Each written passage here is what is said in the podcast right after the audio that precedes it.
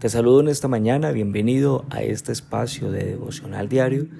Estamos en el especial de los viernes. Hoy tomaremos un tema que se llama la maleta del pasado. Aquella maleta que se ha pegado a ti, se ha hecho parte de ti, que guarda experiencias, heridas, circunstancias, culpas, fracasos, que condicionan tu presente.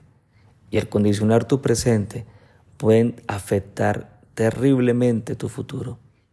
Por eso es importante conocer cuál es tu maleta del pasado.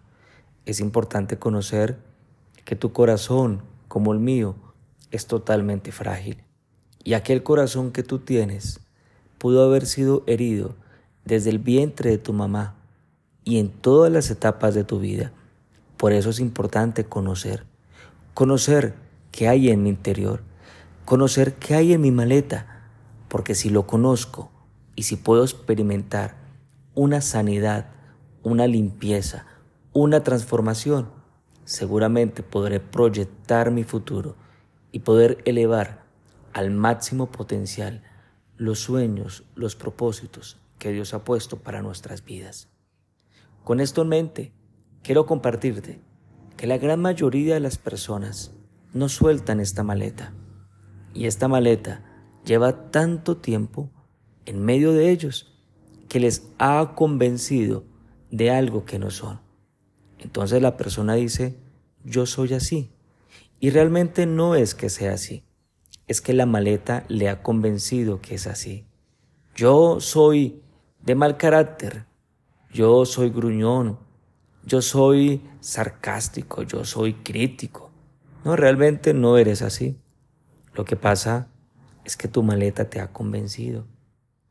Esta maleta hace que en las relaciones interpersonales te cueste confiar en los demás, porque guardas en esa maleta heridas, decepciones de personas. Y hoy prefieres guardar tu corazón, prefieres no abrirlo, prefieres protegerte y por eso desconfías de los demás. La maleta te está diciendo, no confíes en nadie porque te van a volver a hacer daño. La maleta te ha convencido a ti que tienes que ser un hombre fuerte. Tienes que aparentar eso. Que si no transmites eso, los demás te van a ver la cara, van a pasar por encima de ti. Entonces la maleta te dice, tienes que ser hostil, tienes que mirar a los demás con enojo, con fuerza, para que te respeten porque la maleta te ha convencido de ello. La maleta nos convence y su fundamento son cosas reales, son experiencias que han, marcado tu corazón y que hoy están condicionando tu futuro. La maleta te convence que tienes que lograr muchas cosas, que tienes que alcanzar muchos reconocimientos, porque cuando lo logras, eres alguien en la vida. Te ha convencido que para que tú seas alguien en la vida, tú tienes que hacer, lograr, adquirir algo. Esta maleta se ha pegado tanto a nosotros que nos puede hacer sensibles, que es, es decir, hace que te irrites fácilmente, a que te sientas el centro del problema, a que te sientas culpable constantemente. Esto hace la maleta, me convence, pero también hay otro punto importante de lo que hace la maleta. La maleta te aleja a los demás. ¿Quién va a querer estar al lado de una persona con amargura? ¿Quién va a querer estar al lado de alguien que transmite hostilidad? Alguien engreído que solamente se preocupa en sí mismo. ¿Quién va a estar y querer estar cerca de alguien que se hace el transparente, impávido, quieto, que no propone nada, ¿Quién va a querer estar cerca de alguien que no comparte sus sueños? Que esta persona se vuelve totalmente cerrada ante los demás. ¿Quién? Esta maleta logra que las personas que quieran compartir contigo se vayan alejando poco a poco, porque eso hace la maleta. La maleta del pasado entonces no simplemente te convence, también hace que se alejen las personas que tú amas. La maleta del pasado está cargando heridas que están condicionando tu presente y puede destruir las relaciones que tú tienes hoy, puede destruir los proyectos, el emprendimiento, todo lo que tú tienes. ¿Por qué? Porque esa maleta te hace que no seas aquella persona que brilles y que tengas ese aspecto, esa gracia, ese poder, esa paz que solamente se logra cuando no cargas esa maleta. Esa maleta hace también que te pongas en papel, el papel de víctima. Y tal vez ha salido de tu boca. Ellos me tienen que entender. Ellos me ignoran. Ellos, si no me saludan, pues yo tampoco saludo. Esa maleta hace que tú digas, los demás son diferentes, yo tengo. El problema no es mío, el problema es de ellos. Esa maleta hace que tú digas, no entienden que estoy ocupado, no se dan cuenta, me deben de entender a mí. Te ponen en el centro de atención. Y no, y no es que no te entiendan, no, es que no te has dado cuenta que la maleta del pasado hace que los demás se aíslen de ti. La maleta del pasado hace que a los demás te fijes en los errores de los demás y ni siquiera en los tuyos. Mira qué interesante. Muy seguramente has tenido la oportunidad de conocer gente que dura 5, 10, 20, 30, 40 años cargando cosas del pasado, temas de amargura, temas de falta de perdón. Hay gente que se ha muerto de amargura y hay comprobación científica, se ha comprobado que hay enfermedades que tienen un origen, el resentimiento, la falta de perdón, la amargura, la venganza enferma. En el libro de Isaías 58, versículo 6, habla de tres cosas fundamentales para que nosotros nos desprendamos de la maleta del pasado. Lo primero es desatar, lo segundo, soltar y lo tercero, dejar ir. Desatar las ligaduras de impiedad. Te podrás imaginar unas agujetas que enredan tu corazón. Soltar las cargas de opresión. Soltar, puedes imaginarte, tu corazón cargando un peso muy pesado. Y tercero, dejar ir. Dejar ir, soltar. Tú y yo necesitamos desatar aquellos cordones, agujetas de impiedad. Tú y yo necesitamos soltar aquellas cosas que estamos cargando, porque esa maleta es pesada. Y aparte que es pesada, nos tiene atados. Eso hace la maleta. Y mira qué interesante. Esta maleta, en la mayoría de los casos, nos empacaron cosas. Y las personas que estuvieron contigo los primeros años de tu vida fueron determinantes. Y sí, Estoy hablando de tu papá, de tu mamá, de tus hermanos, de tu abuelo, abuela, de quienes fueron tus imágenes, de varón, de mujer, de los que te acompañaron. Ellos pudieron haberte empacado en tu maleta. Inseguridad. Claro. ¿Cómo no vas a crecer un hombre inseguro? Cuando recibiste dos padres que la responsabilidad era protegerte, cuidarte, proveerte un lugar, pero en tu casa viste gritos, viste golpes, viste heridas.